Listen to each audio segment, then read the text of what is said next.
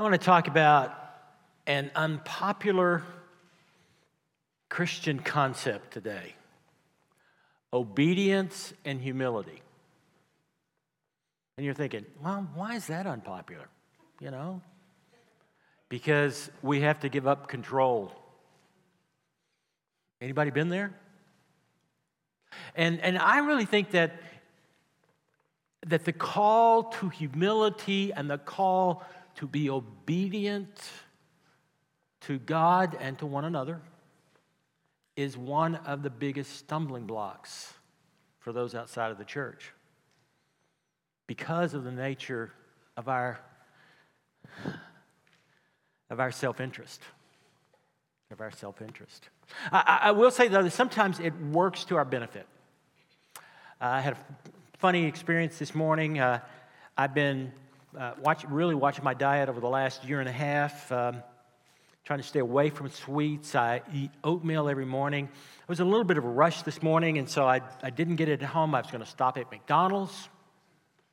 So I ordered oatmeal. It's really great oatmeal, by the way. And, and they didn't pay me to say that.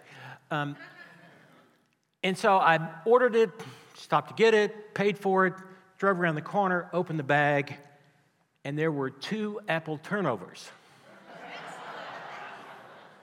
Now, my first thought was to go back through the line and demand my oatmeal. I mean, uh, to ask politely for my oatmeal. And then I thought, what if God wants me to eat these? Should I not, in humility and under obedience? And so that's what I did and they were really good. I hadn't had apple turnovers in so long, it was absolutely incredible. I can still taste them in the back of my mouth. Of course, you know I'm joking. We are called to obedience, we're called to humility. And chapter two of Philippians is about humility and obedience. And we're going to work through that this morning. If you have your Bible with you, um, get ready to open it up when I get to that portion of, of the, of the uh, sermon. But let me just begin to talk about what this means in our society. For example, um, it is a well known concept that players in sports win games, teams win championships. Players win games, teams win championships. And it's not just true of sports.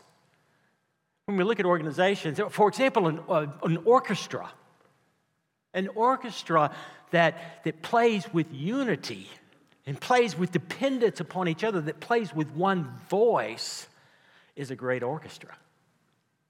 Now, occasionally there is a solo that, is, that comes here or there in, in, in their presentation, but the beauty of the orchestra is all of the different instruments, even playing different notes in their harmony. None more important than the other. Every organization, for example, is founded by a, a, a genius or a group of geniuses, but that organization will not survive without the support and buy in and cooperation of those within the organization as it goes forward to fulfill that original vision. It is in humility that the founder has to admit his dependence or her dependence upon those who come alongside. Each of us can remember a special teacher that, uh, that taught us values and, or maybe lived an example. And, and yet, our education, though we might depend upon those values, we might depend upon what that teacher taught us, our education was not dependent upon that one person. Our education is the, the totality of, of many who contributed to us, and that teacher depended upon many others that supported him or her in their efforts.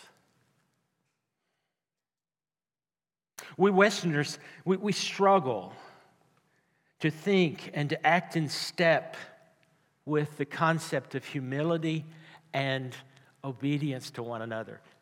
We, we, we want to be independent. We want to be uh, in control. And that's because, you know, down deep inside of us, it, and it really permeates our society, there are tendencies.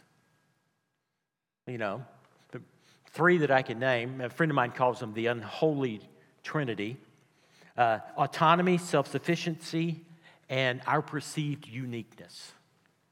You know, that we want to live out our autonomy. We want to, people to see our uniqueness. And of course, we all want to be self sufficient and not dependent upon others. And yet, it is the way we're made, dependent and interlocked with each other. And, and, and, really, we, we live this kind of challenge and, and tension in the church because, because the Christian faith, the Christian faith, in one way, is an individual activity. It is a, a, a personal relationship with Jesus Christ. Our, our, our prayer times, our, our individual seeking of God in those private moments, that is individual in nature. And yet, by itself, it is incomplete and it is not, and it, and it does not allow us to go deeper because it is being a part of the body, the community, where we really grow. A part of worship, where we join with other voices and feel the Holy Spirit that is with us in this place.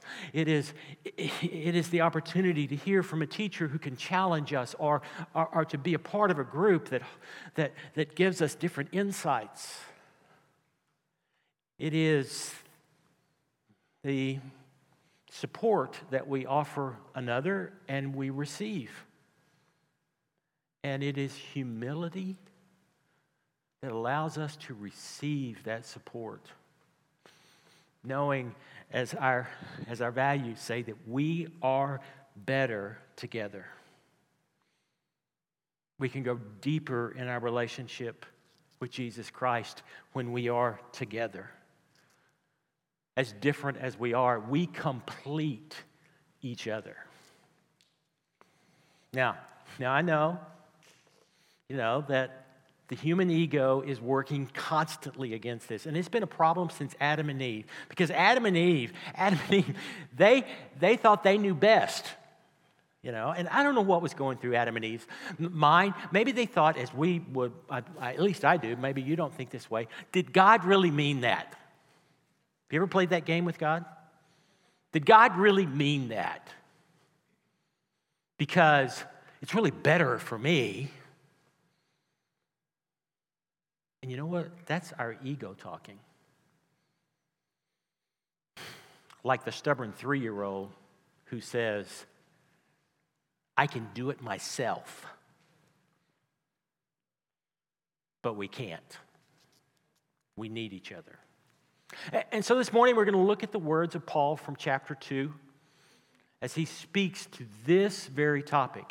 Now, as we move into it, I, w- I want to say that, that Philippians is the crown jewel of, of all the churches that Paul started. Um, he, Philippians gave him the least amount of problems. They were, they were the ones that, that, that really lived what uh, lived the gospel. But I, I think what Paul is doing here is, in one way, he is complimenting them on how they are exhibiting these qualities and at the same time, reminding them that they must be always before us because our human tendency and sin is to drift to self. So in chapter 2, Paul outlines the why, the what, and the how of humility and obedience. Why should I walk this way in community with others? What are the marks of this life? And how do I walk this way in my life? Let's pray. Lord God, may the words of my mouth, may the meditations of our hearts be acceptable in your sight, our strength, our Redeemer. May these words be your words. And for all that I don't speak, O oh God, would you fill in the gaps? For all that I misspeak, would you correct in our hearts? Hide me behind the cross, that your word would be clear this day. Father, Son, and Holy Spirit. Amen. Paul opens the letter to the church at Philippi, but in typical fashion, he greets them, he encourages them, he prays for them. And he, in this case, he shares his faith. In fact, what he says is that famous passage For me to live is Christ, to die is gain. And, and what Paul is doing is he is setting up what is coming in chapter 2 by saying, you know what? It doesn't matter whether I live or die. It doesn't matter what is ahead of me. What matters is how well I follow and exhibit the ways of Jesus. And, so, with verse 1, Paul begins with if then. Now, if you know anything about Paul's letters, anytime Paul begins a paragraph with if, know that something important and impactful is following. If you go back through the letters and you begin to take the teachings of Paul, they all begin with if or if then. Or this could actually be translated since, the same thing. If there is any encouragement in Christ, any consolation from love, any sharing in the Spirit, any compassion and sympathy. If now, what we know of, of, of the, the church at Philippi, it's not if, they are. So, really, a better translation here is since. Since there is encouragement in Christ, any consolation from love, the sharing of the Spirit, which, by the way, sharing there is koinonia, which means community. Any community of the Spirit, compassion and sympathy. Why should we walk this way? Because this is the place where we receive encouragement. This is the place where we receive love and compassion. This is the place where we receive a community that is not about what I want, but about what we are. This is the place of compassion and sympathy. And, and, and Paul says these words in such a way as to to both, as I said, both affirm as well as warn. Because it is so easy for us as a body and organization to lose this. This is our why. This is who we are. To be community, to be encouragers, to show love to have compassion, and to share sympathy. This is who we are. This is our why. With verse 2, he begins the what. Okay, this is the why. This is why we are who we are. So, what does it look like? And he says here, make my joy complete. In other words, when you do this, it makes me really, really happy. Be of the same mind, having the same love, being of full accord and of one mind. And then, really tough.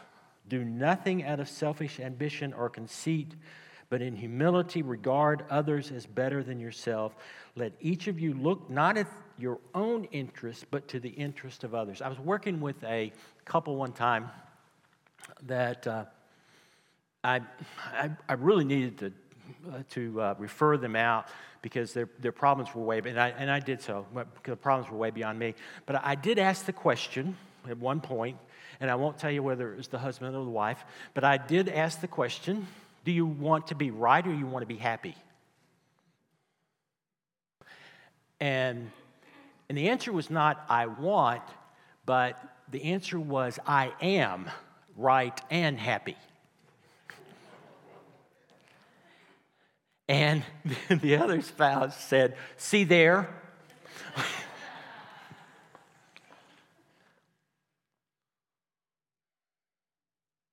Make my joy complete. Be like minded,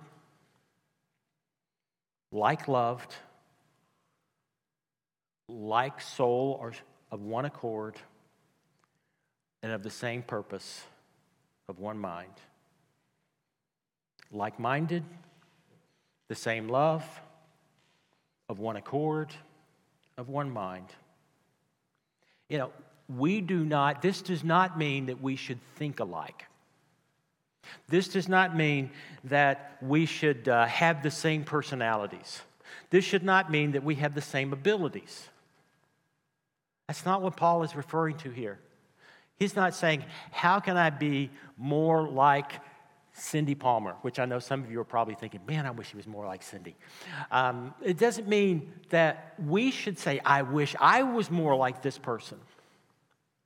It's not about our comparison of each other, it's about our comparison to Christ. That is our model.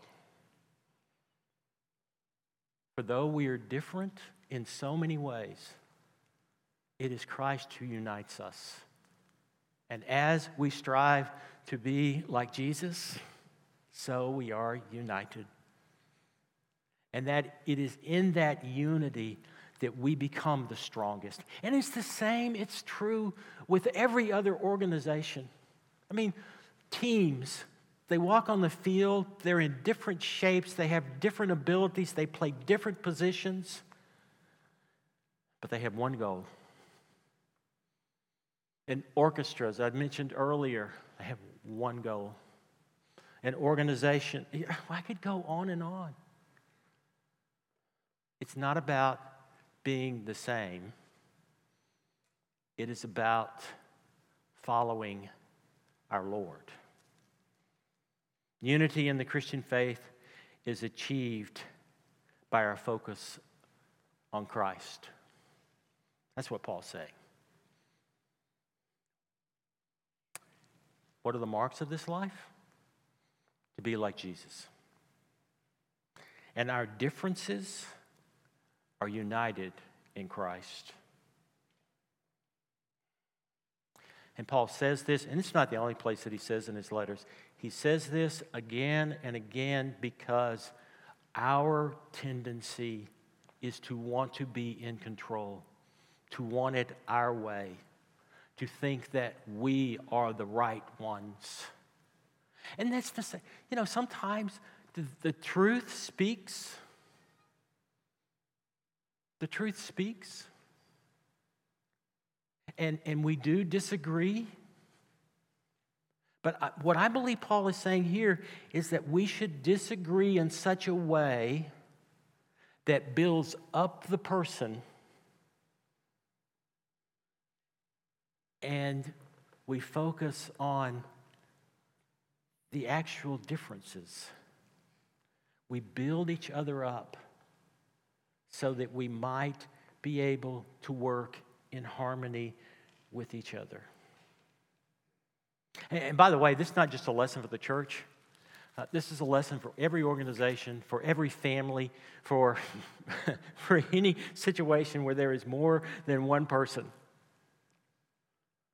Humility and respect for one another is what drives organizations. I've had the opportunity over the last 20 years, actually, but I did it full time for, for four years of teaching and, and, and uh, uh, leading uh, seminars and workshops on uh, management and leadership. And, and so I was constantly reading the articles. You know what's coming out of the secular study groups like Harvard and McKinsey and Cornell and Stanford is they're teaching what Paul is teaching that the great leaders, the great managers, are those who seek to understand those that they work with. The great leaders and the, and, and the great managers are those who see themselves first as servants, not to be first served. And the more that they lift up those around them, the more people want to follow him. And Paul's been teaching this for 2,000 years. They just get it now?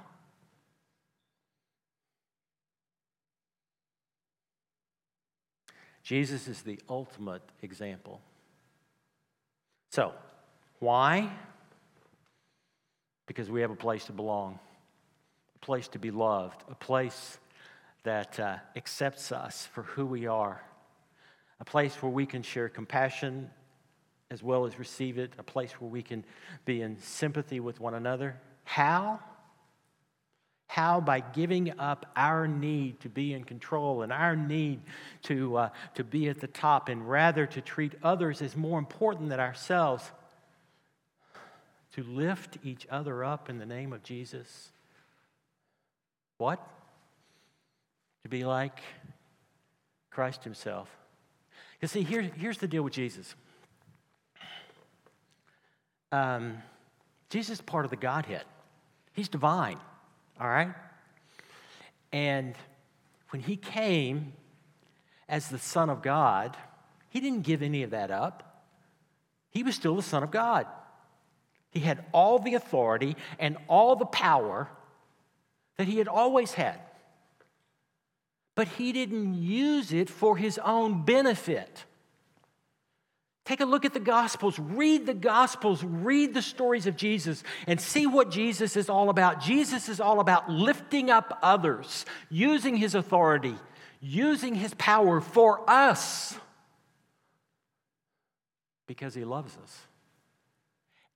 And he calls us to the same work.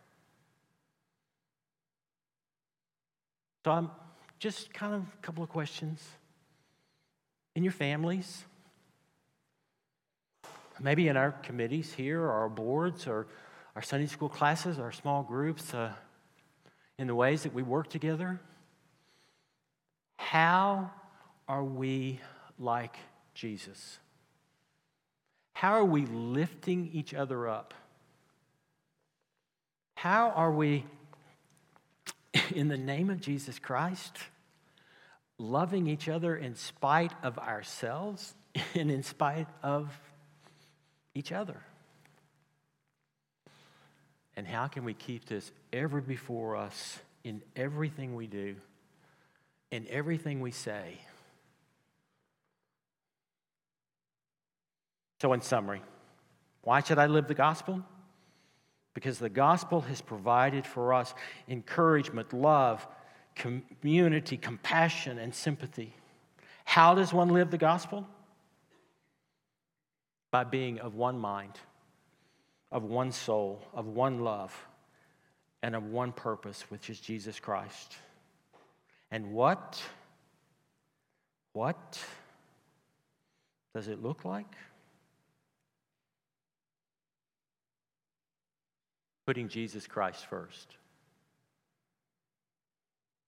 And the result of living this gospel is that we can face any future with hope, confidence, and the assurance that God, through Jesus Christ, is with us. For there is nothing. Jesus says, not even the gates of hell that shall prevail against us when we are one in the Spirit when we are one in love, when we are one in the name of Jesus Christ. Let us, with all that we have, make it so. Let us make it so.